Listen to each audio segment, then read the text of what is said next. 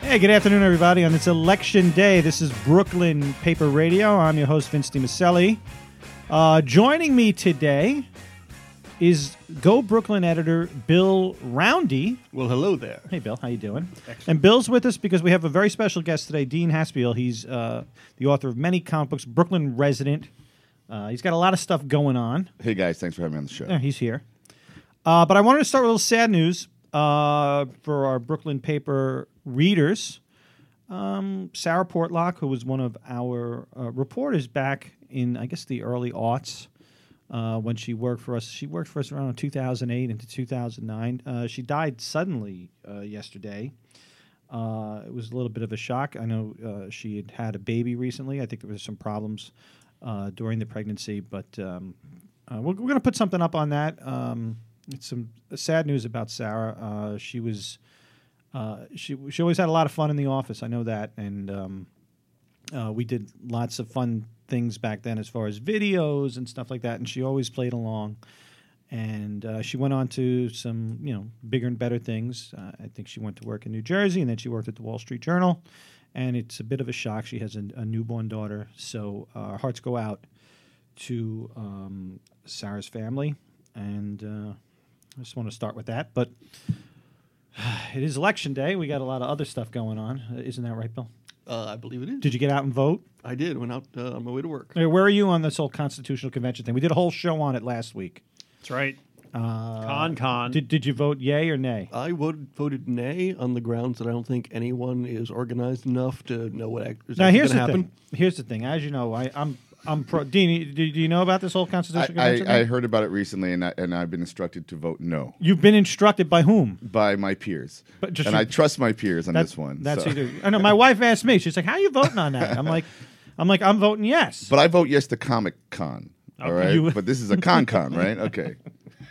Well, e- I think everyone votes yes for Comic Thank Con. you. No one, no one has a problem with that. Well, the Constitutional, Conven- the Constitutional Convention is, is a big deal because we did a whole show on it last week. Curtis Lewa was on, and uh, and Bobby Carroll, the Assemblyman, uh, he was in the he was in the nay, Hmm. uh, the nay side, and uh, Sliwa was on the yay side. Very much so. And I ultimately I voted yes, and I think the reason is that, you know even the New York Times did an editorial this week saying you should vote against this because if you really want to make change in Albany, you should you know vote out the people that are there, and that doesn't seem to happen. it doesn't seem to happen, and the only way I think to get people out is is through um, uh, term limits. I mean these guys will stay in office forever and ever and ever, and I don't think that's right. I'm, I'm not. I, I don't think term limits is the best answer, but it, it's the only answer that stops you know guys, uh, you know, count, s- assemblymen, state senators. They just get into office and they stay there forever. So so so ignorant folks like me who kind of like again, I didn't. I'm following my peers in certain respects. Well, you should have been listening to Brooklyn Paper Radio. I should last have week. been. Yes. I should have been. What eh, could you, in a nutshell, explain what that is that people are voting yay or nay to? Okay, so basically, uh, every 20 years, the state of New York asks its its residents to vote on should there be a constitutional convention, which will then open up the entire Constitution to uh, basically delegates that will get together and talk about how we can change the New York State Constitution, what we change, what we keep, what we keep, what we completely get rid of. Right. They could literally rewrite the whole Like thing. update it, basically modernize it Right. somewhere. That- Okay. Basically, that's the idea. Now, that hasn't been, nothing's been done to it, I think, since the 20s. Okay. And uh, the last time this went to a vote in 1997, it was, people didn't vote for it.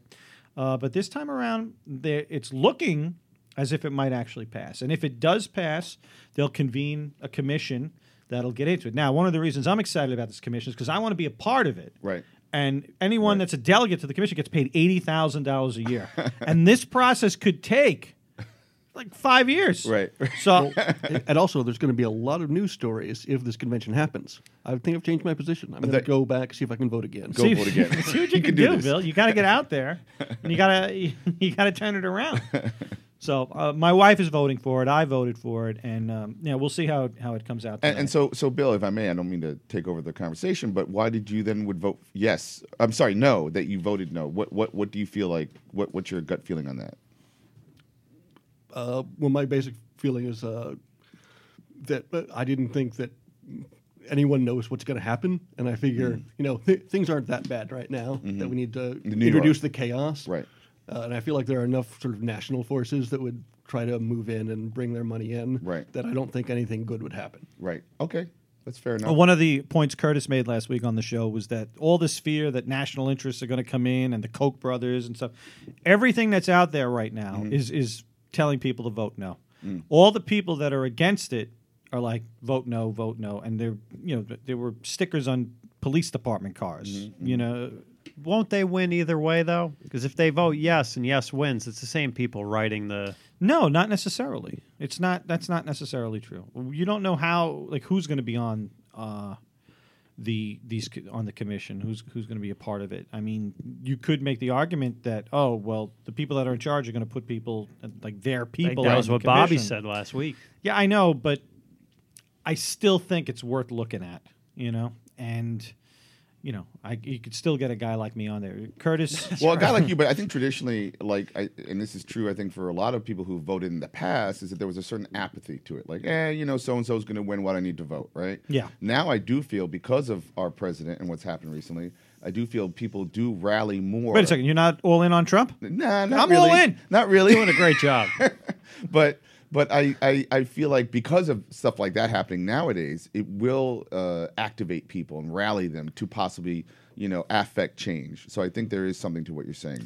Well, we'll see what happens next uh, elections. Well, first we'll see what happens tonight, but then we'll see what happens next election cycle when all of the state, all of the state senators and the Right. assemblymen are up are up for uh, renewal. Right. And we'll see what happens. And t- I'm telling you, my experience with this, which I've been covering Brooklyn politics for 20 years, Right. you know, it's the same. uh, Some of the same guys have been there the entire 20 years. A guy like Felix Ortiz has been there Mm-hmm. forever, you know, and uh, it just it just doesn't change. You got know? money on it going either way. No, I haven't placed any bets. Okay. I haven't placed any bets. My, I have this new this new um, rule when it comes to gambling and being on the radio. I try to I try to steer clear. Ah, okay. Yeah, I try to steer clear. I don't know. Was that a shot? At Yeah. What anybody? what happened? what don't made know. you feel that way? I don't know. I want to thank our sponsors. Absolutely. By the way, I didn't mention them at the beginning of the show. At the top of the show, I'd like to mention our sponsors, Dr. Joseph Lichter, of course, and our other sponsor, Johnny. Village Care Max. Ah, Village Care Next. You got to live the life you want to live. Oh. You know what I'm saying? As you get older, we'll talk about that Oh more my. later. Okay. It's really it's really important stuff. And I, I, I also wanted to talk about next couple weeks. We're going to have a guy on the show. His name is Michael Lisicki. And normally, when I get one of these books that gets shipped to me, that they look like they're self-published. They have lots of photos in them. You ever see those books that they like those neighborhood books that Oh, they yeah. put out? Oh, you know, yeah. like you go into Barnes and Noble, you go into the neighborhood section. Brooklyn Book Fair. I mean, wherever I go, there's a ton of that. And and it's just like and it's all like photos with captions. right. this book looks like one of those books, but it's not. And Hmm. it's called Abraham and Strauss. It's worth a trip from anywhere. Now, you guys know A and S. Yes. I've heard of it. No idea. I've heard A and of it. S. Well, you're from you're from down south, right? Yeah. Okay. So you where are you from? Virginia. Virginia. Yeah, that's down south as far as I'm concerned. Close enough. So, uh, Abraham and Strauss was was the Brooklyn department store. When I was a kid, Yep. on Christmas, my grandmother would get every package we opened was A&S. And she would travel to downtown Brooklyn, Fulton Mall, because this is where she went from when she was a, a little girl. And uh, A&S was the big department store in Brooklyn. And this is a book that celebrates A&S. Of course, A&S went out of business, or at least their brand was closed down, I guess, in the eh, late 90s, early 2000s, I think. And um, Macy's, Federated. Federated I was just gonna say, um, remember Miracle on 34th Street? I love Where- that movie. Where they, if you went to Macy's, they didn't have the gift. They would call Gimbals. Well, if Gimbals didn't have it, they'd call A and S. That's it. And that was Santa. He was making that move. Exactly. And everybody was upset with him. I know. But then the customers loved it. They loved it. They did. And it was they- communal. yeah, it was good. That was that was the way they did. it. And then they all had they all had the the uh, the the the sale flyers from Right. all the other stores at each store. That's right. And like the the, the salesman would show up. Oh no, we don't have it, but you should, you should head over to Gimbel's. It engendered shopping. That was it. You got to yeah. Yeah. Everybody was on the same page. Ah, Yeah. I miss those times. too. So he's going to be on in a couple of weeks. I'm going to talk about this book that really gets into the you know the history of ANS and uh, the Macy's over here, which was the ANS, the ANS has changed significantly. Mm-hmm. Uh, even since this book has been published, they're doing a lot of work over there, good Mm-hmm. and bad, and we're going to get into that. But that's in a couple of weeks. I just wanted to put that out there. And now I'm going to hand it over to Bill Roundy because I know you have some questions for Dean about some of the stuff that he's working on. Uh, You're going to tell us all about it. And, and why don't you introduce Dean for us? All right. Well, Dean has so many projects, it's actually hard to know where to start. uh, but uh, he's a local cartoonist right here in Brooklyn. How long have you been here? I've been in uh, Carroll Gardens for a little over 20 years now. Right. He has uh, drawn comics for just about everybody. Yep. Um, Marvel, DC, uh, IDW, Dark Horse, Heavy Metal, Archie. going to give you a quick round of applause. That's a little roundy of applause. There you go. Uh, but now uh, he's been working on his own comics for himself. Right. He's got a whole series going on about the new Brooklyn. That's right. Uh, and he's also now a playwright. He has Yes. a play going on called uh, Harakiri Kane Die, Die Again at the Brick Theater up in Williamsburg. Now, I heard that stars a, uh, a, a, uh, a, a uh, Adult actress. adult actress. There you go. a, por- a Wow. porn star, as A, it were. a porn star. Yeah. Yes. Stoya. A, a pretty young lady. yes. Is, is that our lead? I don't think we should bury the lead. She's making her uh, New York theatrical debut in my play, and she j- uh, we just got a very nice review, and where they said that she was poignant and profound. So I was very excited by that, and she's great. in it. That's why you need the headphones. Jesus, as well as uh, as well as a bunch of other great actors from uh, the Gemini Collision Works uh, ensemble, and uh, my buddy Philip Cruz is in it, and a, and a whole bunch of folks. It's really it's a it, it, to, I, I mean I'm biased, but I, I think it's a great play, so I'm really excited by it. So, what's it like? Uh, like, how is it different writing a play as opposed to just working on your own comics all by yourself? Because you All got to right. work with a lot of other people. so so i mean at- i'm 50 years old at age 12 i decided i wanted to make comics for the rest of my life because i love comic books at the time uh, but what i what over the years you know you come to love comics movies television theater you know song and dance and ultimately what i'm attracted to is narrative and I realized that I just love different all kinds of stories, you know. So why just keep it to comics, you know? Um, and especially growing up, now comics are cool. When I was growing up, and I don't know if you remember this, Bill, but like comics were not cool. No, You no, were- I, I remember that distinctly. yes, berated, girls made funny, whatever, you know, like jocks would beat you up. And and but so if you loved comics, it was because you were really impassioned by them, you know, and, and you stuck to it. Uh, and then you'd form your little friendships, you know, with these little posses of other comic book readers, uh, so on and so forth. So with that in mind, I I decided I was going to, you know, dedicate my life to making comics, and then eventually I had these other stories. And you know, uh, as a person who wa- uh, wanted to draw the Fantastic Four one day, that was my dream. Uh, and then you expand from wanting to draw another company's property to writing and creating and drawing your own stuff. You know, as you learn from the alternative comics, the underground, the black and whites, the art crumb type, you know, material. Uh, Harvey P. Carr's American Splendor, uh, where you could tell stories about your own life. You could create your own superheroes. So little by small, I kind of carried over to that area of doing independent comics while hopscotching, you know, drawing for Marvel and DC and so on and so forth. But then, like I said, I had these other stories that may not necessarily work as a comic. And uh, this play, well, this is actually my second play. The first play I did was called Switch to Kill in 2014 at the Brick, uh, directed and produced by Ian W. Hill, who's also the director and producer of this uh, play as well and he also was one of the actors.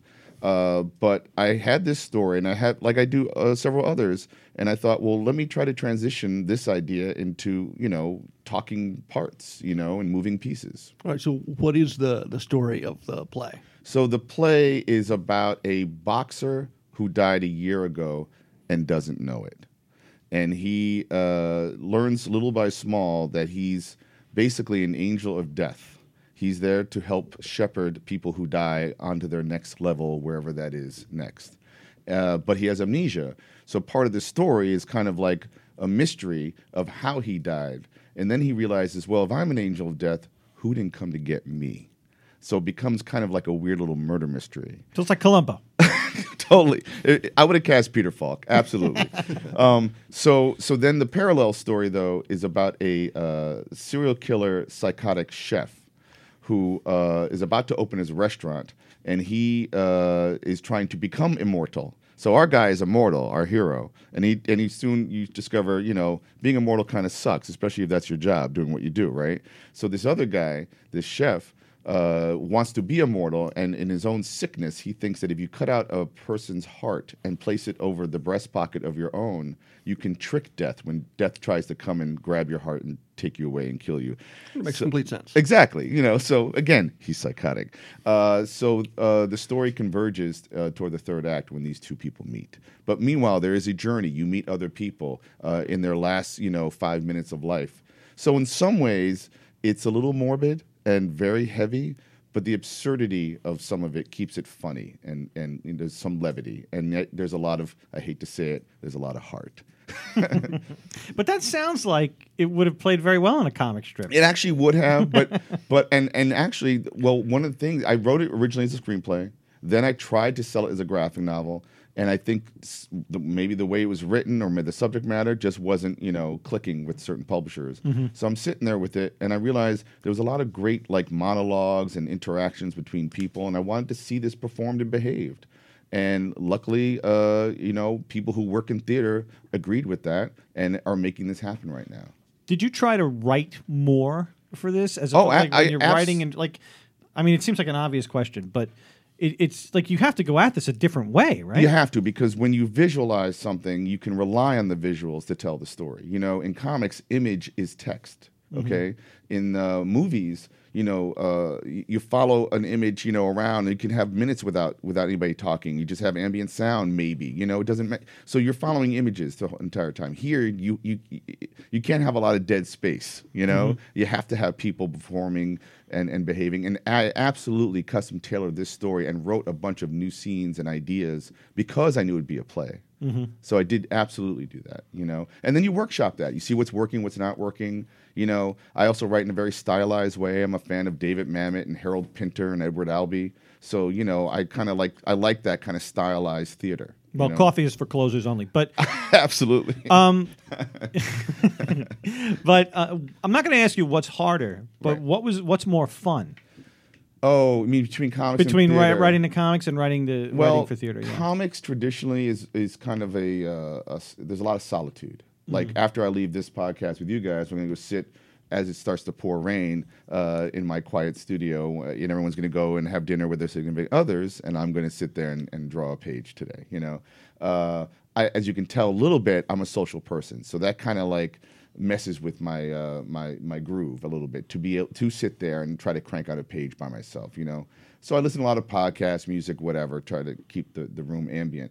But uh, there's nothing that beats like watching people say your words and and realize them and then do other things with them, you know. Because I'm such a control freak with comics, you get to be a control. Mm-hmm. Well, freak. you have absolute control. You're God. In Mm-hmm. You're the comic God, strip. you're God in comics, you know. Unless, I mean, yes, there is an. ass- Sometimes you're working in collaboration. I've done that as well. Mm-hmm. But basically, you're God of comics. In theater, you got to like basically hand the baton, the narrative baton, over to the next people. They're going to interpret it and make it something else. Mm-hmm. So I like that. What was the most interesting thing to come out of that? Like something that you didn't even think of that ended up in the play. Oh gosh, I think almost everything. You know, I mean, honestly, honestly, like like I did. I, I'm I have an e- a healthy ego, but at the end of the day, this play is theirs. You know, like I wrote this, but well, I wouldn't say theirs. It's ours. You know, and so everyone contributed something brand new, uh, and while keeping uh, respectful to the source material. If that makes sense. You know, uh, so I'm really excited by that and and I, I st- I love black box theater. You know this off off Broadway stuff. You know like every, I know everyone's on their phones. I'm gonna sound like an old man complaining. You know, but I really I, I encourage people to go out there and experience these things live and direct. You know, I went to the Fringe Fest Uh-huh. uh, when that happened, only because uh, my former uh, podcast co-host Gersh Kuntzman did, a, Remember did a him? play. Yeah, he did a play That's called right. "Murder at the Food Co-op." That's right. Which I, I think we talked about. On, I think we did, yeah. We, Little we bit. talked about it on the on the show, but yeah, it's definitely fun to get out to one of these small theaters where it's very very personal Mm-hmm. and it's you know. And uh, yeah, it's it's a lot of fun. So well think about when people go to the movie theater, which I don't like going to anymore. Because people pop open their phones. It's not about the crying babies. It's like literally you can't immerse yourself. You can't suspend disbelief for 90 minutes to two hours and watch something, you know? Like you have to be on your phone for what? You know, just enjoy the thing in front of you. And I think theater demands that of people, you know? And then you walk away having steeped in something that maybe you were was unexpected and that can do something for you and hopefully provoke thought, you know? Well, um, where did you how did you get interested in? Let's take it back to comics for a Sure, second. How sure. did you get interested in it as a kid? What was like the first thing that that caught your uh, that caught your eye? And and where'd you grow up? I grew up in the Upper West Side of New York at 79th Street and Broadway. So what was your comic book store? it was a newsstand across the street. Oh, it was just a newsstand. Just the newsstand. Oh, okay. And I, I won't. I can't claim I remember seeing a comic book for the first time. You know, but I do remember realizing that these things came out weekly, and so it became my little religion. And if it was a Tuesday or a Wednesday or whenever it was that they would come out, I would be there as soon as possible because this was before comic shops where you could ask somebody, you know, the, the retailer to, to hold copies for you or do a subscription or whatever. Mm-hmm. There you had to get there before it sold out you know you peruse all the covers and then you crack them open and these were also during days when you would get a whole story in one issue for like 30 cents you Right. know? That was my next question. Was how much were you paying for? I them? think it Yeah. was bit- I- it might have been the transition of 25 cents to 30 cents you Right. know when comics were affordable now it's four dollars for like one sixth of a story and it's embarrassing I have to admit you know uh, I mean I, listen comics have always been hard I mean you ha- you have to be you have to be diehard I think in order to want to read them or you know follow them that is you know but I will say this with the amount of great television that, that's come our way, I would, I would even hazard that's become our modern literature in some ways, uh, with all the great TV shows on HBO and everywhere else, AMC. Um, I'll sometimes talk to folks and they'll be like, you know, I, it's hard for me to follow all these different shows. I'm like, it's so easy for a comic book reader with all the different stories that we have to follow on a weekly basis, you know? And now that I'm doing a free webcomic online, it, it, the internet's exploded with comics. You Mm-hmm. know, you, c- you c- it's lousy with comics. You know, there's so. I mean, do you ever check out the line webtoon stuff or any other kind of platforms? Oh yeah, I mean there are so many comics online, Yep. and a lot of them will have archives that are going back, you know, five, ten years, and Yes. you can read them all in one great big binge. people And used to every uh, once ask. in a while- well, people used to ask me like, "Is there a comic for you know whatever their interest level is?" And at first, it would be you know certain genres, superhero, crime, whatever. Now, if you like you know a certain kind of shoe, I'm sure there's a comic about that. Oh, Jeez. you know. And that's just because of the internet, or Oh, um, well, it started to happen in print Uh-huh. and in the comic shops, but absolutely because of the internet. I mean, like the entry free, the entry fee is for you to dedicate some time to scratch out something and put it up. You know, before you'd have to be sanctioned by an editor or a publisher or go to the printer if you're going to self-publish and try to figure out how to distribute it. Right now, it's like if people can post a picture of their lunch on Facebook, they might as well publish a comic too. well, has that created like a like a a tremendous amount of bad comics? Sure. Absolutely. uh, yes. Yes. But but you think uh, more good has come out of that than than I'm not gonna say more good has come out of that than bad, but it, at least it's allowed comic uh, artists that are you know, Yes. that were doing a good job to get out there without having to get the publisher and I think what happens is that one could hazard that, you know, oh, it's more competition. No, not at all, actually. Because if you're doing something unique and only you do that, then that's why people read your comic, okay? I don't care if we're all doing superheroes, westerns, romance, whatever. It, it's just they come to you for your voice, hopefully, you know? Um, but I think the other thing they discover is when they post a comic and then they're like, oh, a lot of people liked it. And then you wait a couple of weeks before you post the next one and it starts to drop off. People are fickle, okay? Like you have to commit to these things. And I think uh, this, uh, newbie cartoonists have to discover that and find out whether or not they're in it for the long haul. See, I should have brought Sylvan in here because Sylvan, who's our web guy, Uh-huh. I hired him out of college. Um, it's got to be ten years now. Jeez. And I hired him to do our to do our website. But one of the reasons why I hired him was because during hi- the job interview, Uh-huh. we just started talking, and he was talking about his interest in comics and comic strips, Mm. which when I was a kid, I was interested in. Mm-hmm. I wasn't a comic book guy, but I loved Bloom County and Calvin and Hobbes and uh, the Can, Far can- Side. can I interrupt for one Yeah, second? sure. So we'll get back to Sylvan. So Yeah. the first cartoonist I officially met, I think I was 15 years old, maybe 16. I was working at a candy store, and this Jap- older Japanese American man used to come in all the time for his lotto tickets and cigars, whatever. And he would carry a portfolio. And one day I asked him, "What's in that portfolio?" and he busted out a bunch of original strips of. Do you remember a comic called Dondi? I remember Donda, Oh, yeah. So yeah. he was the letterer of Dondi, Ben Oda. Yeah. And uh, I fe- finally met my first real because you know you get these comics and sometimes you'd notice the names, but the, you didn't. I remember when one point when I said I want to be a cartoonist to somebody, they said, "Wait, people make those things?" They thought they just appeared or something. It was a It's product. magic. It was just magic. And so I met a person, a human being that actually made these things. You know, Yeah. so that was my first encounter. So going back to Sylvan uh, Well- d- well- and you're you're loving strips. Yeah, so we started talking about comic strips, and I asked him what his favorite comic strips were, you know, growing up, because he, he's 10 years younger than me, more, maybe 15 years younger Mm-hmm. than me. And he still said that he loved Calvin and Hobbes. Calvin's the, the, the best of and all time. I was just like, well, that's it, you're hired. That's it. Yeah, very good answer. I hired him. now we know the secret, people. I hired him based on based on his love of Ca- it was it was the, the trifecta of Calvin and Hobbes, The Far Side, Oh, and, yes. and Bloom County. Oh which- yes, absolutely. which was Absolutely. which was my favorite. Listen, we got to take a little break, All right? We, we, we've been going long and hard here, huh? Not bad. How we doing on time, Johnny? Yeah, we're good. We're good. What are we at? We're at uh, about 25 minutes This is the deep. perfect time for a break, You're right. right? Absolutely. So I got to ask, I'm going to open this up to the board. When was the last time, Dean? When was the last time you saw a quality dentist who was truly affordable? uh recently. Recently, Yeah. but not recently enough because Right. you haven't been to Dr. Joseph Lichter yet. Maybe it Oh, was no. affordable, but not as affordable as it could be because Good to know. Dr. Joseph Lichter's state of the art dentistry is offered at extremely reasonable prices so that anyone, almost anyone, not anyone, you got to have some money. Sure. Almost anyone can afford to get the smile they deserve. Right now, his prices are even more affordable because listeners of this very podcast, Brooklyn Paper Radio, can get special low prices for some of Dr. Lichter's most popular procedures and famous procedures for that matter. You, you can do that on cartoonist money. You could do- actually, I traded art for uh, a recent for procedure. dentistry. Art for dentistry. uh, now, when you go into that dentist's office, the, uh, the stuff's on the It's, walls. it's on the wall, and it's part of my uh, Red Hook comic. You'll, you'll, I'll tell you about it later. That's fantastic. you know, Invisalign, that's the virtually invisible alternative to metal braces. It usually costs $5,000 or more. At Dr. Joseph Lichter, you will save $1,000. And then there are porcelain veneers. Everybody's getting these these days. The porcelain veneers can go for 1000 or more, but the Lichter, you pay only 675 So get that bright smile that you deserve. All right, everybody deserves a good smile. of course. You deserve it. And call Dr. Joseph Lichter's office. They make an appointment. He's at 718 339 7878. Don't just show up. I mean, he loves to have people walking in the office. There's no doubt about that. But you want to make an appointment first. Be professional about it if you're going to get your teeth done. Give him a call. Lichter's a pro. Lichter's a pro. Visit him online.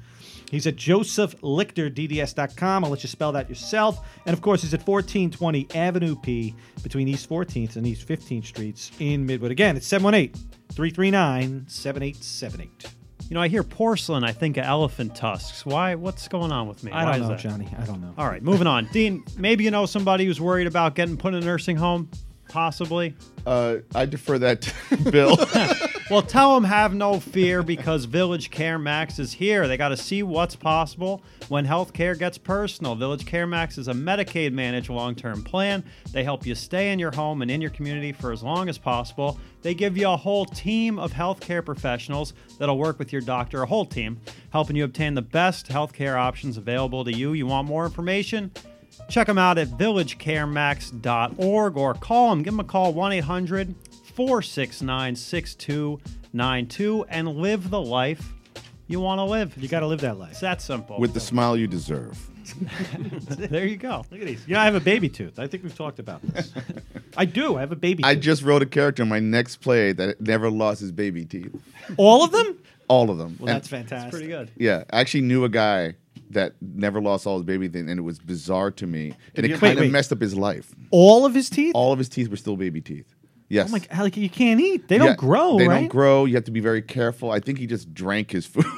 Honestly. Poor guy. Yeah. Wow. yeah. See, th- you know what they say? Life is stranger than fiction. Yes. Yes. See, but Can't then you write turned it this into stuff. fiction. Well, yeah, but y- y- you're right though. Ultimately, life is much more bizarre than anything I'll ever write. it's weird. Yes. You hear about this election last year? I I, I I've heard. Uh, uh, What happened in that? Did that really happen? That No, was I it? don't think so. I'm just, I don't know. We're gonna wake up any minute. Listen, when I was a kid, um, I was into video games. Mm-hmm. right, you might be. Atari video. Well, Nintendo. I had.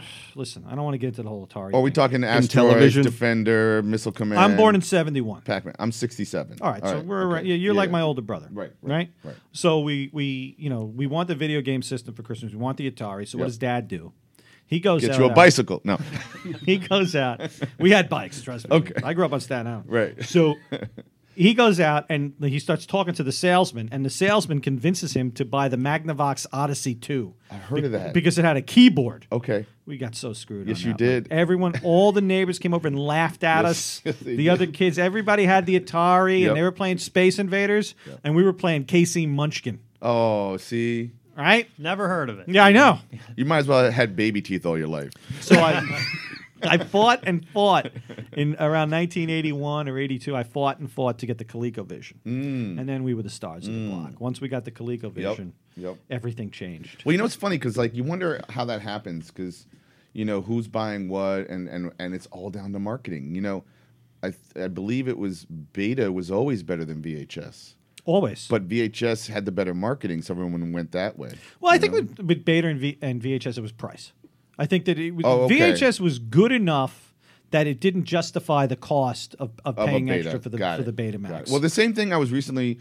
Uh, I finally buckled and got a Blu-ray player because the Blu-ray player was now I know, I know, because I've been doing DVD all my life. Not all my life, you know. I went from VHS to DVD, but but I finally buckled and got a Blu-ray player. why? Because two reasons: the Blu-ray player got cheaper, and the Blu-ray. Why they like it? They're, they're the a dime a Blu-rays- dozen now. Now, now, and the Blu-rays got cheaper. So you know, the So- Criterion collections are still expensive. So you like you like to have the physical copy of what you're buying. I'm old school, man. front of you, I'm yeah. old school. I, I'm not into this whole like put it in the cloud, you know, type thing. Well, I like to have I like to have it as well.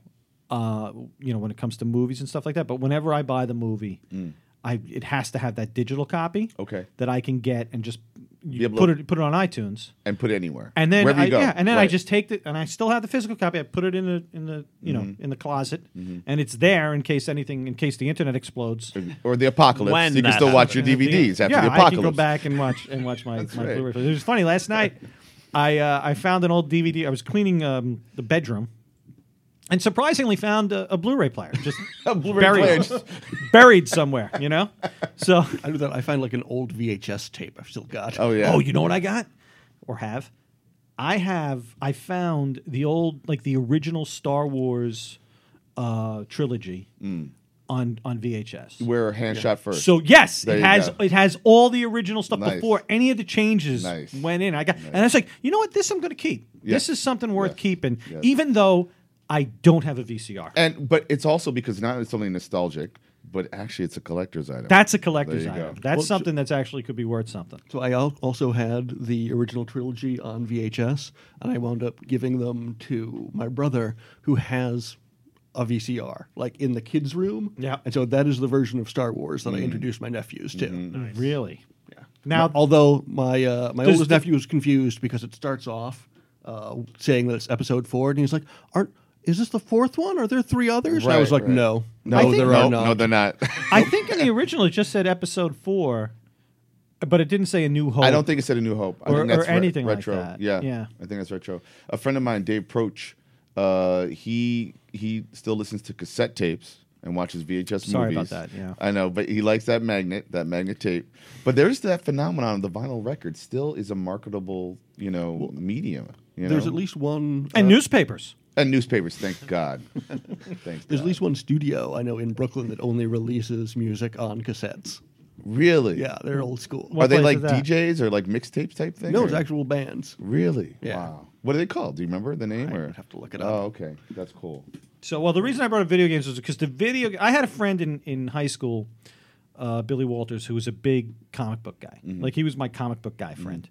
And then uh, he, so he introduced me to like certain things. Like he was into that was Dark Knight. I guess Dark Knight was it? Oh, The Dark Knight Returns, uh, Dark Frank Knight, Miller in yeah. '86, I think. yeah, around okay. that. So that, I was like fifteen. Right, Yeah. okay. So he introduced me to that and. Watchmen came out around that Watchman. time. Watchman was a Yep. big, and he had all this stuff, and, Yep. and he had the New York City. Was it New York City or New York? It was uh, a Will Eisner. Oh, Will Eisner did the New York stories, I believe, Yeah. a collection of New York stories, and then Something he like did that. uh, before that, years before he did Contract of Go- with God and other. I- I- He's one of the first guys to do graphic novels. Yeah, you know, that- actual graphic Right. novels. So that that was all happening, and at the time we used to go into Eltingville Oh, I know who you're gonna talk about.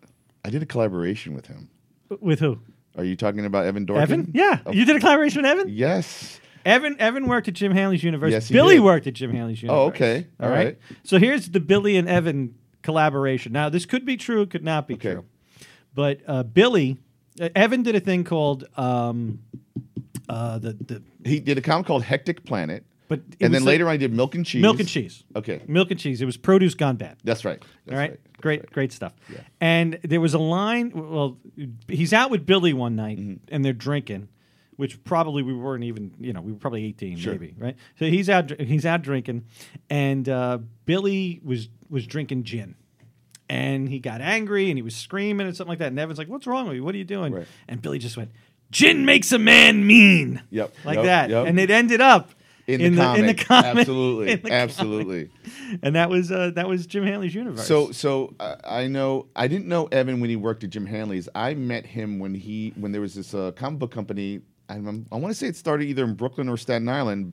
Uh, Brian David Marshall, or is that is that his name? Brian Marshall. He um, he was like one of my first publishers, Mm-hmm. and we we did a comic called The Verdict, uh, written by Martin Powell, a guy from Kentucky. I drew it. Uh, and then I met this kid, Evan Dorkin, who I think was doing Hectic Planet at the time, and maybe hopscotching. He was probably doing like milk and cheese strips, I think, and then would collect them. Then later on, he did the Eltingville. Welcome to Altonville, the TV show. Well, well, there was there was the Eltingville like fan club or whatever it was called. It was like three or four comic book kids, you know, kids who like comics, and would complain, and you know, and I, maybe one tried to draw him or whatever. In fact, he just wrapped it up recently.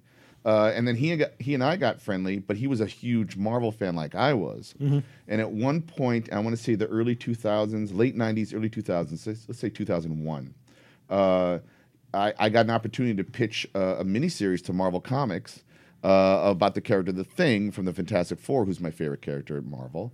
And I, I was kind of having a, a tough time with the plot. So I decided to bring Evan in on it. Evan fleshed it out, and then we pitched it, and then it got sold, and then he wrote it, and I drew it, and it's called The Thing Night Falls on Yancey Street.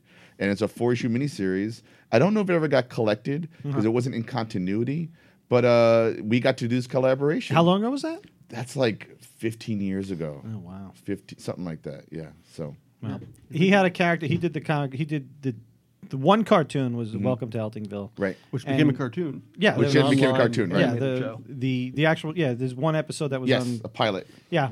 And there's this, there's scenes in it where uh, and I, I, this he he told us was not from Billy, but when we would go to Billy's house, Billy had a basement. Mm. And uh, we would all hang out in the basement. And his mother, she never showed her face, and you weren't allowed upstairs. You know, you Wow. were not allowed upstairs, and she didn't show her face. And it was always that, It was, a vo- it was a voice. It was a voice from upstairs. I said, what are you guys doing down here? Billy, come up here. The toast is not working. Ah! Right, Billy!" like that. And it was very funny. And in the comic, in the cartoon, there's something like that. But but Billy, I think, spoke to Evan about that. And he said, no, it wasn't from your Right, mom. It was, right, it was right, somebody else. But, So what did Billy go on to do? oh, geez, advertising. He does have okay. He did advertising, but he worked at Universe um, on Richmond Avenue, and then they went to the mall. All right, Right. They were in the Staten Island Mall, and Billy was working. He was a manager. Is it New Dorp? I know it's in New Dorp. The one in now. New Dorp is still there. still there, and right. Ronnie, I don't know Ronnie's last name, but he lives around the corner from me. Oh, okay. Uh, he owns the place. Right. I forget his last name, but uh, Ron Hill. yeah, yeah, Ron yeah, Hill. Yeah, yeah. Yeah, we called him and Ronnie. Nick Propora. Uh, and now it's called JHU Comics, I Yes. believe. So it went from Jim Hanley's to JHU. and they have, I, they still have a store in the They have city. a store in the city over like I want to say 32nd Street. It's it's a couple blocks away from the their old uh, spot uh, across the street from the Empire State Building. Yep. So it's a little more east. and then the one in New Dorp is on New Dorp Lane, Right, on, right. on Staten Island, which Right. is by the train. If you need to get out Ah, there, you can take okay. the train. You can get off at New Okay. Dorp, walk down the block, and there's plenty of places to eat over there Right, as well. right, right. But I used to go there and hang out in the back because they had video games in the back. They had Marble Madness. Ah, Okay. And I used to play Marble Madness for hours, and I used to buy. I was into like Twilight Zone, Uh-huh, so I would buy the Twilight Zone Companion there. I bought the Twilight Zone short stories Yep, there. yep. I bought and I bought Old Mad magazines. Oh That my was like a- God. that was a cool thing for me to go in and get a Mad magazine from like the '60s. All right, so Evan has contributed to Mad Magazine the, in the last bunch of years. Really? Yes. And in fact, they're doing a re, uh, reboot, I think, with the magazine. And uh, Bill Morrison, who I believe wrote and drew a ton of uh, Simpsons Simpsons comics Oh, recently, the last decade or so, is bec- has become the new editor in chief of it. And he's like kicking it in the pants and recruiting a whole bunch of, of new, well, new older cartoonists like Okay. Bob Fingerman. I don't know if it's been announced yet, but yeah. So and That's and I know that that Evan uh, had been doing stuff for Mad recently. So that's So it's pretty a, cool. it's a new usual gang of idiots. that's right. So are you going to try to horn in there? you know, I don't know if I have that. I, I loved reading it as a kid. I don't know if I have that sense of humor or understanding of how that kind of comedy works. You know, uh, it's a special kind of idiot I think it takes to to to create for that. you know? Because you do a lot of sort of action, punch them up. I do, but I'm also, also a lot of heart. A lot of heart, and and that's there's a sweet spot of humor, you know, where you get to parody something, or you know, there's a certain kind of commentary that I don't really truck in, you know, in terms of comedy. So I don't know. When I read comic strips, there's like this voice Mm. to the comic strip in my head, Mm-hmm. and it's a very serious voice. is it? You know, yeah, it is, and I don't know if it's because of how most not.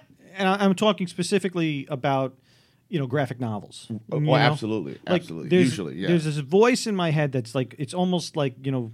Like when I would read the Village Voice and they would do one of their hard hitting Mm-hmm. stories, it's like that same voice. It's Mm. like, Interesting. you know, 500 people gathered outside. the-" That's great. You know, like, like that. Is that the Batman voice? That's the I don't know what it is, but that's the voice that's in my head when I when I read these Well, things. and he- when I, when I write stories or edit stories for the Brooklyn paper, you know, the Brooklyn paper has a voice. Mm-hmm. Sure, And I sure. write in that voice, and that voice it's Rod Serling, your Twilight Zone fan. Fan, uh, that's what you're hearing is a little Rod because he would narrate those beginnings Yes. and those endings, and you're maybe hearing that. The voice I heard often was Stan Lee's voice because he would narrate a lot of the comics, Right. You know, and and and you know, because a lot of the artists would write and draw these stories, but then he would put his pizzazz on top of it, you know, Uh-huh. and and flesh out the dialogue and write all the captions.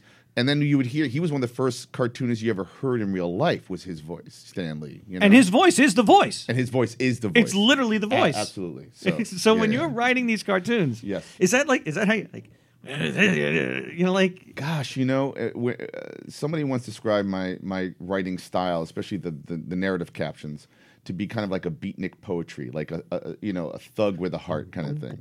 so a little bit of noir, you know, throwing a little noir in there. Mm-hmm. So uh, you know, I I don't know if I necessarily hear a voice, especially as the writer, you know. Uh-huh. But when I read other comics, do I project some kind of voice? That's a good question. I, d- I have not recognized. I don't that. know if I asked that question, but I'm Oh, glad I did. Geez, well, it kind of went that way because you're talking about how, what you hear. I'm Right. wondering, do, do I hear a voice? And I don't know. I, I've never paid attention to that. I might have to do You- that. You don't act out all the different characters as you write their dialogue. No, but but I will say this because I did a performance last night at KGB Bar where we read comics out loud. The more the more recent comics I've produced, I now think about would this read well out loud? Because often you read comics and they're- they're funky, they're weird, you know, they don't always work, you know, when you read them out loud. But you read them to yourself, that's a different thing, you know, you're parsing it differently. But to say it out loud and perform it, I dare say act it, you know, I've now thought about and, and rearranged a sentence so that I know if you said it out loud, it might work better. So you've got a new comic coming out soon called War Cry. Yes. So is that sort of uh, Thank God Bill Roundy is keeping us on point. because I'll keep talking about Eltingville, love and it. Newdorp Lane, and all this other shit. Yeah. uh, which is about uh, a new superhero in the new Brooklyn. Yes. So you've written that so that it can be performed. You're going to act that out for I, us. I that was I so I I performed two chapters last night, a little sneak preview of it a month before it comes out online. And so Warcry is a sequel to a comic called The Red Hook, which is part of this new Brooklyn universe. Uh, the Red Hook uh, is a super thief that's forced to become a superhero against his will or he will die during a time when Brooklyn reveals itself to be sentient and uh, uh, it is uh, heartbroken by the apathy and indifference of the world and decides to physically and literally secede from New York, ergo America, This is what we talked about last That's what we time. you talked were on about the last podcast. time. Yes. uh, and to start its own republic, uh, a new Brooklyn, uh, where art can be uh, traded for food and services, which is a little bit of a fantasy. Uh, although, like I said, I was able to get some dental work for doing some custom made artwork for, for the dentist. So it has happened. Uh, and so, spoiler: um, the Red Hook's girlfriend, the possum, uh, sacrifices herself at the end of the story to help save the world dies, but toward the very end of the comic, on the, the morgue table, her eyes open up. Dun, dun, dun. Dun dun dun. Did you watch Stranger Things? So no, I haven't. Don't spoil. No, I won't say that. okay. Okay. So uh, cut to this next comic, War Cry, which is a direct sequel, and um, uh, gosh, how do I explain it? It's a very complicated comic that I had to figure out a way to write it because of how complicated it is. Are you guys fans of CC Beck's Shazam? You know, Captain Marvel, Billy Batson, who shouts Shazam, becomes the immortal superhero. I just remember the Saturday morning cartoon. that He they might had, have been on something that. like Yeah. And then there's Nigel. another character, or more not not as well known Jack Kirby character who cr- co-created the Marvel Universe, you know, with Fantastic Four, Hulk, Thor, all that. He then, when he went to DC Comics, one of the things he created was a character called OMAC, which stands for One Man Army Corps and uh, he's this great character who's kind of this tabula rasa, this blank slate, who's basically turned into this war machine to to you know fight crime and, and world war and all that stuff. So I always liked the idea of those two characters. I wanted to do a mashup um, where a young kid shouts a word, and in this case, it's a black teenager who uh, lives uh, in New Brooklyn, and when and uh, through a series of events that you have to read the comic for, when he shouts the word war cry, like Billy Batson shot, uh, shouts Shazam, he i- the hero he becomes is this female goddess called War Cry. Uh, kind of, and so instead of one man army corps, it's like one woman army corps. Oh, whack, you know, and um, and it Whack. just turns out to be the Red Hook's dead girlfriend. She's been summoned. So what is going on? And the only way I could write, uh, uh, and then later on, the the black kid discovers he's gay. He's sharing this body with this warrior goddess. Um, it's a little bit of hawk and dove because he's more of the dove, she's the hawk, and all this stuff co- becomes complicated. And so th- we have to navigate all this through the eyes and and and heart of the Red Hook, who's just trying to like date his ex his dead girlfriend again and trying to like extricate the two from each other in some way and then there's this conflict that comes in so that's where this story kind of begins uh, for warcry that will be launching december 6th uh, at line webtoon which is this free comics app that you can just download on your phone like anything else and get thousands of comics for free Well, so I got an advanced look at the book. Mm, Um, that's right. and it starts off with this whole, just a crowd of superheroes, a Yes. whole super team. That's right. Uh, and I was looking around the panel trying to figure out what your influences Mm-hmm, were. Were those original characters, or are you just like taking your favorites from? So because the, comics. this kid is basically ingrained with the DNA of all the heroes who try to fight this alien invasion, and then uh, they basically get dispatched pretty quickly, so that he can become this kid becomes this hero, which is a shared body with this woman. Um, uh, so in knowing that I was going to dispose of these characters pretty quickly, I kind of wanted to hip check, you know, some, you know, as you look at it, hopefully you think, oh, that's a Batman, that's an Iron Man, like that's what I was thinking was a little bit of like uh, a paying homage to all these characters, what I call the American superheroes. Uh, because the Greeks have their mythology, the Norse have theirs. Our American mythology is our Marvel and DC characters, you know, in a lot of ways. And, you know, Hellboy and a couple other independently produced comic book characters. Well, I think Thor's Norwegian. N- Yeah, he's Norse. That's right. The Norse god. That's right. He's Norwegian. So, uh, but but with that in mind, I wanted to in in the new Brooklyn universe deal with the fact that there were all these American heroes that get dispatched, and now there's still some left, but in New Brooklyn, which has been separated. Uh, so the way I'm starting and positing the story is that now there are no more heroes in America. You know, of course, that's not true, but in this new Brooklyn universe, that's what's happening. So yes, I was definitely hip checking like a lot of those kind of characters I grew up with. Did you recognize any of them? Oh yeah, I was like, well, that's definitely the uh, the Superman analog. That's I think right. there's the Swamp Thing. There's a little swamp thing in there. There's a there's a bunch of uh, a bunch of characters, including a horse uh, with a with I believe it's either a, a green cape, a naked horse with a green cape, or Oh, is a that pink cape. Beta Ray Bill? Or No, no, it's just a horse. Just a horse. Because my girlfriend loves horses, and I had to throw one in there. so It's it's cool that you could do that because when I was a young writer, Uh-huh. I always thought, you know, when I was in my twenties or something like that, that you needed to come up with something completely original. Mm. You know, and what you're talking about when I watch Stranger Things, which Sure. we won't get into, Sure. but you know, you see all these different references to all these things that you grew up with, and that's so cool. again, it's the unique voice. So as much as you try to like crack the code of doing something completely original, which is almost impossible, It's- there are no original There is ideas. no original ideas. Yeah. You know, it's funny. The first, I don't know what you tried to write and draw as a kid, but the first thing I tried to do after copying Marvel and DC characters as a kid was I was into Shakespeare for a little while, and I thought I'm going to make a super team with all the secondary characters. So it was going to be Mercutio, Iago, Tybalt, you know, a bunch of those guys. And then I didn't have a story, so I didn't go anywhere with it, but I did design them. Uh, but yeah, what did you do? Did you ever tackle that at all? You ever draw or no, no, kinda- no. I was I would write. You just imagine these things. I would write and I would try to like come up with something that was original, and you just couldn't do it. No, like you know, yeah. you, you can't. And It's then, impossible. like I thought that, like you know, as a stupid young person, I thought that well, I shouldn't read anything else because it's just going to influence me. Right. When in reality, I should have been reading other Yes. things to be influenced. because it influences you. I mean, Right. hell, I hate to say, but your lunch influences you. You know, Yeah. um, one of the things that Marvel did that I mean, I love DC and Marvel, but DC created fake cities, whereas Marvel, like Spider Man, was in Queens. The Right. Baxter Buildings were in Midtown. You know, Doctor Strange was on Bleecker Street, and as you opposed know, to Metropolis, E- or exactly. Gotham City. So it felt more real. Right. And so what I finally adopted was like you can make up characters, but if you can put them in real places, it feels more real.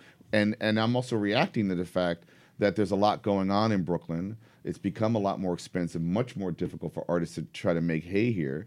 And and and we lost our studio space, or we would lose this, or you know, you you, you find yourself in a smaller space but spending more money, you know? Mm-hmm. So that's part of my reasoning of, of trying to come up with, well, maybe okay, and then we might have talked about this last time, so I forgive if I'm Sure. repeating myself, but remember the white flags that were on the Brooklyn Bridge a couple of years Yes, ago? yeah. And apparently it turned out after Hip, a week. hips, uh, hipster surrender was the That- headline in the- in so the post. and Wasn't that- the Russians? I thought it was Russians. No, it was the hipsters. that, that's now. That's how it would Oh, work yeah. now. Uh, but but nobody knew what had happened. There was a lot of speculation, and then I think a week later they discovered some German artists did it as a as a you know kind of stunt or something. But there was that week of speculation, and I did uh, wonder had Brooklyn given up, and that's part of the origin of where I came with the idea of Brooklyn seceding. See? But why did Brooklyn give up? It wasn't really giving up. It was it was giving the rest of the world the finger and saying we're going to do it our, our own way now. So that's what the comic kind of does. there you go. All right, we got to take another break, Johnny. Yeah, take another break. Let's take another break.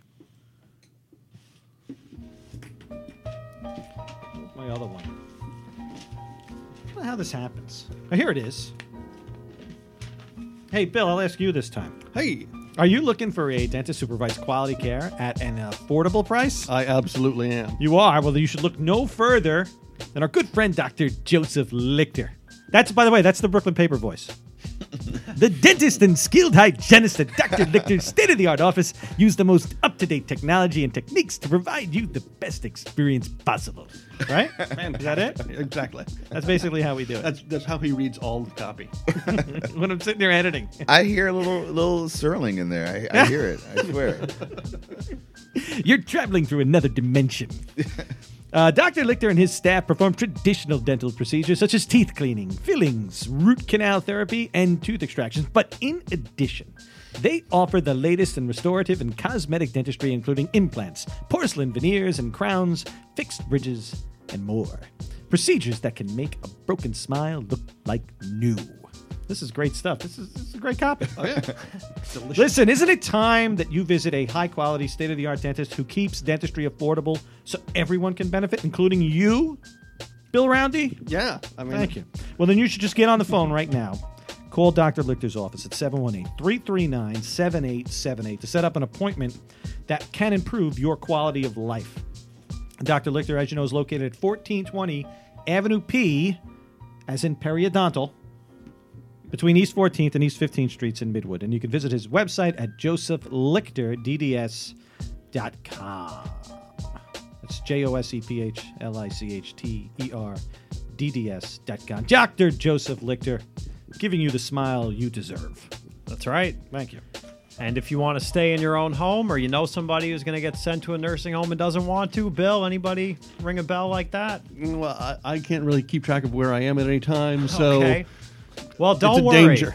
Don't worry, I got the answer for you. It's called Village Care Max. They're a Medicaid managed long term plan. They help you stay in your home and your community for as long as possible. Village Care Max, they give you a, sorry, Max, they give you a team of healthcare professionals. They'll work with your doctor. They're going to help you set up your health appointments.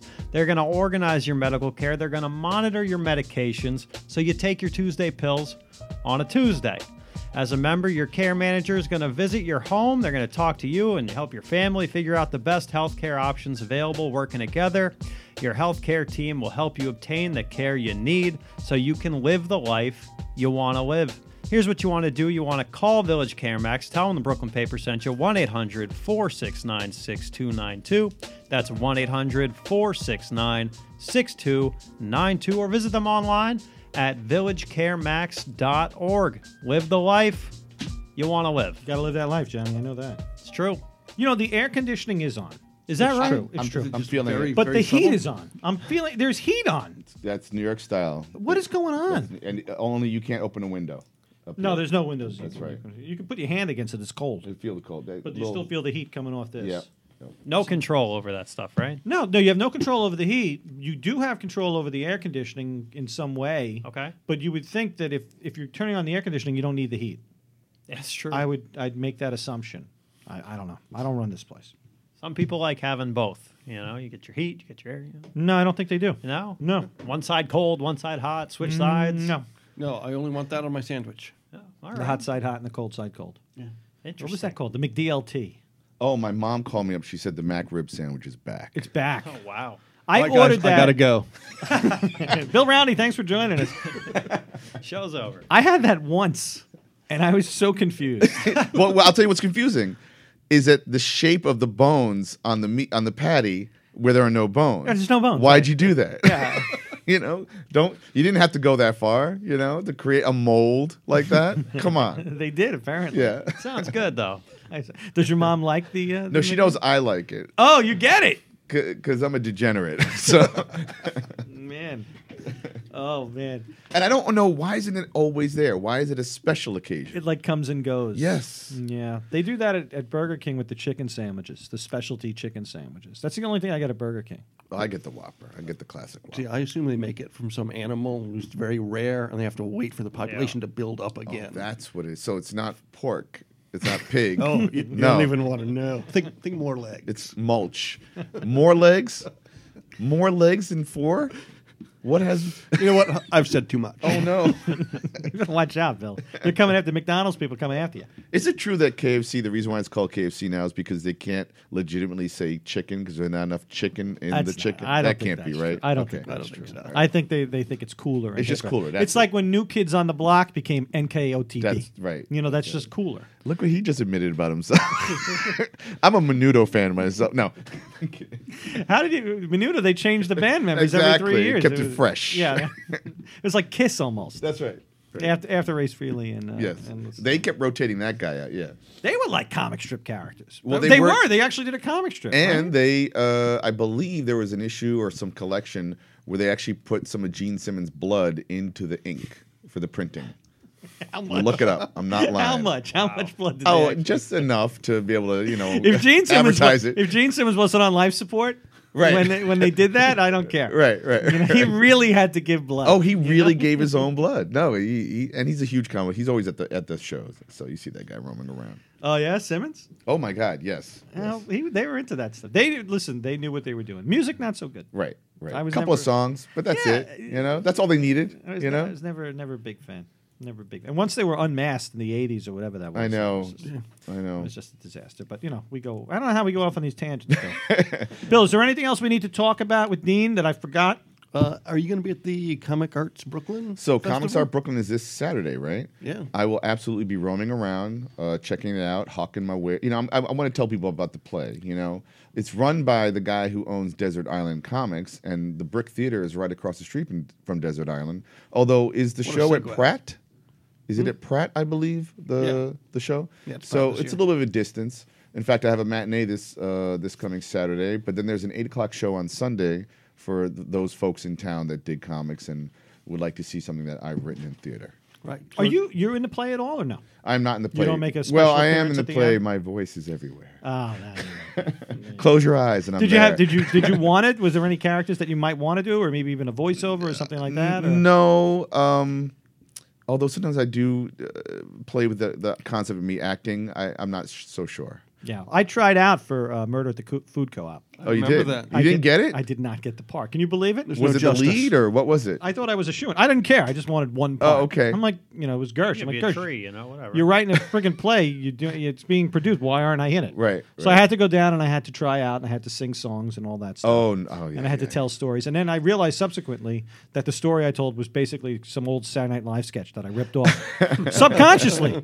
That's great. I subconsciously, and then like after I did it, I was like, that's a complete ripoff. but at the time, I didn't realize. it. It's an audition. I wanted to go with. I had two two options. I had the rip off Saturday Night Live sketch that I didn't know was a rip off Saturday Night Live sketch, Mm-hmm. or I had this character that we used to do in high school was my friend Rob Anizotto's grandfather. And How his- did that go? Well, his grandfather was like this, like Well, here's the stories. You got to tell it now. Yeah, his right? grandfather was this angry old Italian man that, like, he would do like this. He'd be like, he'd be driving a car, and as he's driving, he would be very impatient, and he would go, "Come on, where you go, Johnny? We, where you going, Johnny? You dirty son of a bitch! Where you go? Get out of! I'll, t- I'll tell you where you're going, Johnny. Up your sister's ass." Yeah. Oh, good. That's what he would do. Good. While he was driving a car, and it was true. But he was Did you just- do that at the? Uh, I, w- I- I had I had to write something. okay, it's a great character. I know he's a really good Yeah. character. He's a re- but you gotta you, you gotta flesh it out. There's a Like, monologue there. You're gotta- doing a lot. I, I love that. You know. You gotta work it out. Grace, where are my cigarettes? You know what you have to That do. was his, thing. I- that was his line. I got my uh, my driver's license at age 41 nine years ago. I avoided getting a license because I'm a city boy, number one, but also I This hate is like the roadkill. whole Blu-ray thing. It's a little bit of a yeah. I I, I come to There- things there- later. There's a Yes. thing there. All right, I got you. Uh, flip it's a phone trend. It's a trend. so, uh, but but uh, yeah, whenever I drive now, I'm definitely creating stories constantly with that car, with that person. I'm just figuring out personalities. It's just a way to keep you know my mind fresh and and and, and assuming I know what's going on. well, the car's a time machine. Oh oh, uh, uh, That's Back from to the Future. um, well, no, yes, but it was it perfect. Perfect World, the Kevin Costner movie where he plays a uh, he plays a, a criminal who ends up he ends up taking this kid hostage, little boy, and he's explaining to him that the car's a time machine. Oh, because but it- not really. But it, it's a metaphorical time. machine, metaphorical you're time. saying. Well, and and Right. truthfully, because everything in front of you that's the future, Right. And everything behind you that's the Right. past. What was it in Repo Man? What was he talking about? Cars. There was something about cars. I say I never saw Repo Man. Oh, that's fantastic. yeah. it's Who, who's in fantastic. Uh, Repo Man? Wesley Snipes. Emilio Estevez. Oh, really? He is no, Wesley no Snipes. Wesley Snipes. No, No, man, no. that's Johnny, all Alex right, all right, Cox, all right, listen. all right. listen. Alex Cox, who went on to do Sid and Nancy. You know, um, it's a fan- if you haven't seen the movie, please. I mean, there might have been a remake or something, or, or It's on the something, net- or, I'm it's on thinking a- of the remake. or Repo Men or something. But uh, Johnny's no. job is to get things wrong. That's right. There you That's go. his job on the show. and then we Right. correct him. Comes in- yeah. who was who was responsible for the traffic jam on the George It's Washington? De Bridge? Blasio, and I got ten bucks on him winning again today. By the way, yeah, no, it wasn't De Blasio. I got ten on him though. No, it was not De Blasio. Oh. I got ten on him though. Okay. Anybody taken? No one's taking that bet. no one. Give you odds, you know. All right. I didn't see Repo Man, but now I will. Please do. I will. It's uh, fantastic. I will look into it. Now, did we did we get everything? Did we touch on everything we needed to touch on? I know you got your notes here, Bill. I think we did. We did. Now, do we Yeah. need to repeat anything, like the show, where it's going to be, or where it's being? You want me to do that? Why don't Okay. you Why don't you Do that do one that? more Let's let's time. run through the show. Go. So the show Harry Carey Kane or Hara Carey Kane is at uh, the Brick Theater in Williamsburg. Uh, it will be running uh, eight more shows until November twentieth, uh, and then I have this new uh, webcomic War Cry coming from Line Webtoons on December sixth. It's a sequel to The Red Hook. okay, is that everything? I think so. Follow got you it. on Twitter. Oh sure, um, Dean Haspiel. Uh, no one has my name, so when you type that Yeah, in, we'll you put can it in the find- liner notes. Thank you, in There you go. Twitter and Instagram and all that jazz. All right. Well, I want to thank you for coming on. Hey, thank you. This was a lot of fun. As always, I learned a lot about myself. Yes.